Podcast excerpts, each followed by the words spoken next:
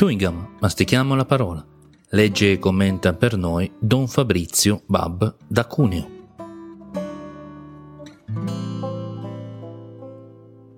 Dal Vangelo secondo Luca. Un sabato Gesù entrò nella sinagoga e si mise a insegnare. C'era là un uomo che aveva la mano destra paralizzata. Gli scribi e i farisei lo osservavano per vedere se lo guariva in giorno di sabato, per trovare di che accusarlo. Ma Gesù conosceva i loro pensieri e disse all'uomo che aveva la mano paralizzata Alzati e mettiti qui in mezzo.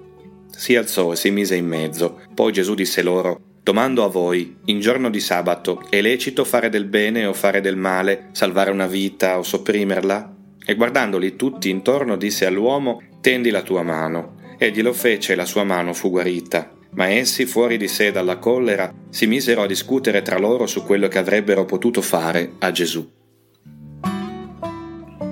Quando il racconto evangelico ci presenta un miracolo di Gesù, ci sono diversi piani da tenere presente. Il primo è la cornice narrativa dentro il quale è presentato e poi perché l'evangelista racconta questo episodio. Il secondo è quello che succede davvero alla persona coinvolta dal miracolo. E terzo è un insegnamento più grande che potremmo raccogliere per la nostra vita. La cornice narrativa è quella della mm, diatriba sulla legge, sul sabato, come mai questo profeta, questo rabbino eh, che parla così bene di Dio e che sembra conoscerlo così bene non rispetta le norme, quelle sulla eh, purezza, quelle sul sabato, sul non lavorare appunto nel giorno di festa. E ovviamente Gesù scardina questo primo aspetto e questa prima provocazione immediatamente, parlandoci, ricordandoci che Dio è più grande delle nostre regole. Le nostre regole sono essenziali e importanti, ma vengono in un secondo momento quando hai legato il cuore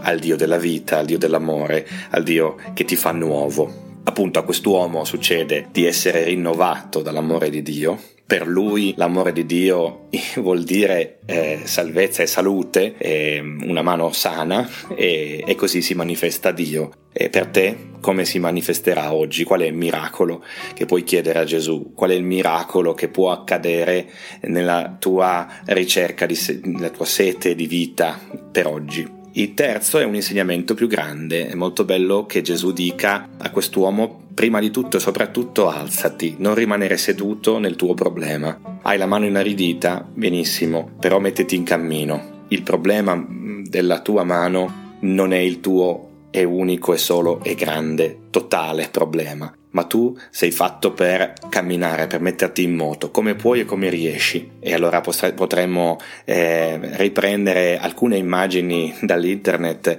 eh, dei grandi campioni che hanno vinto e stanno vincendo le Paralimpiadi a Tokyo.